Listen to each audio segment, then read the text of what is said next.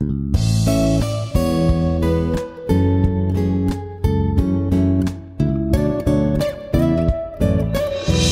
and welcome to Win Over Depression. I am your host, Tamara Trotter.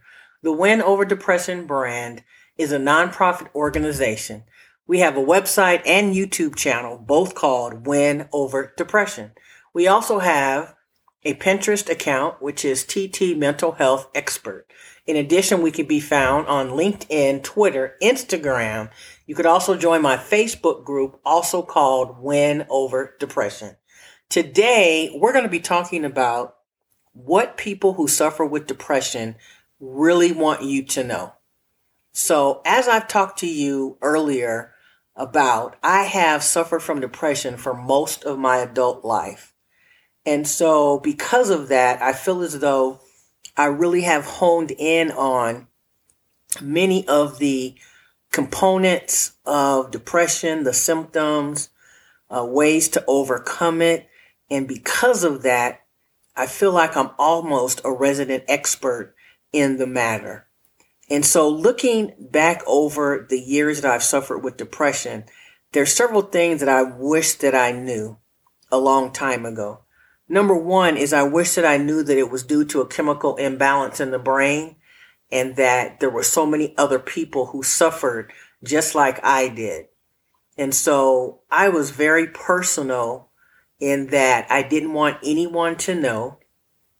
And I knew that I needed help, but I felt that it was a weakness or I was weak if I couldn't resolve it on my own.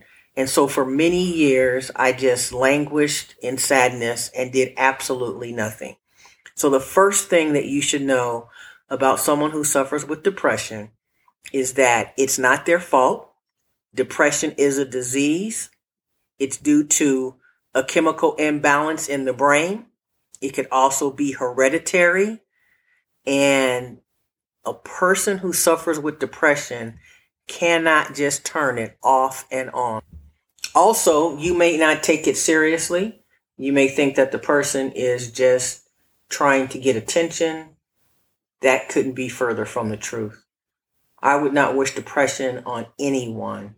And so when I look back, what I remember most is being more concerned about what other people would think about me if they knew if I suffered from a mental illness rather than looking to help myself feel better and not feel as though I was being a burden to my family.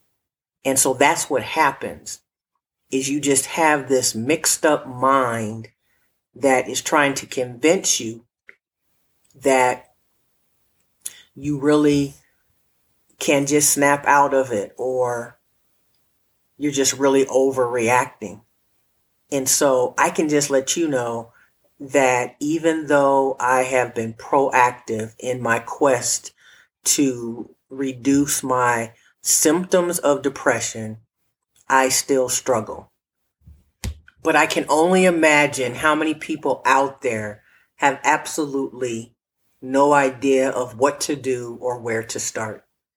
And then to add to their pain, their family doesn't understand and they don't have a supportive network of people who are trying to understand them better, but rather feel as though they're just making things up.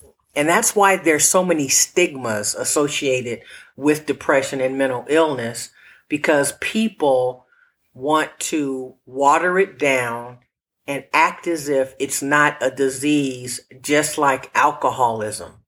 And I'm here to tell you that it is. And it's not something to take lightly. And so if you are in a situation where you uh, have someone that you know suffers with the mental illness, the best thing that you can do is learn more about it and don't make any assumptions. Because when you do that, you're really discrediting the person who has the illness. And so all of us who suffer with the mental illness, we need as many people as we can get to be in our corner and try to understand what we go through every day. So even though I take medication, I try to exercise as much as I can. I try to eat certain foods that help with depression. I still fall short and I still have symptoms. And so imagine if there's someone who doesn't have any tools in their toolbox to help them get through the day to day struggle with depression. You feel like it's raining, but only on you. It's like a cloud of sadness that follows you and it can be there at any time and it just hits you.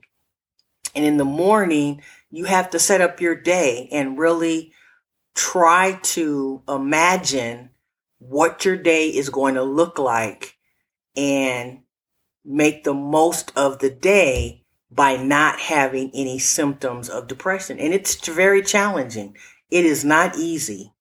And so, what I want you to take away from this episode is that people who suffer from depression keep it inside because they don't want people to treat them differently once they learn that this person may suffer with the mental illness. I remember several years ago, I had a supervisor and she was on me about being on time to work.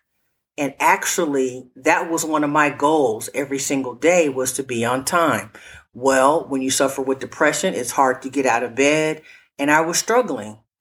And so I felt like I had to reveal to her that I suffered with depression or it was just going to be a bad set of circumstances for me. And the truth is, I didn't trust her. And I had situations with her that I felt she could have done differently. So, in other words, I didn't feel as if she would understand. But I made the decision because I wanted her to at least know what my goals are and know that I do care about being on time. And so I remember just going into her office and explaining it to her. And I was very apprehensive. And I told her that my goal was to be on time to work every day. And uh, surprisingly enough, she understood and she did begin to work with me. And it actually worked out for, uh, you know, for the better or for the best. But you just never know how people are going to receive you. So if you don't take anything else away from this episode today, just know that people who suffer with depression keep it inside because of all the stigmas that they face. They can't just snap out of it. It is a disease. There are over 800,000 people every year that take their life due to suicide. And it is real. It is a real live disease. Some people are so affected by it that they can't even work and they have to be on disability. And it's a tough road. It's a tough road. So I never want to end my podcast without thanking you so very much for listening.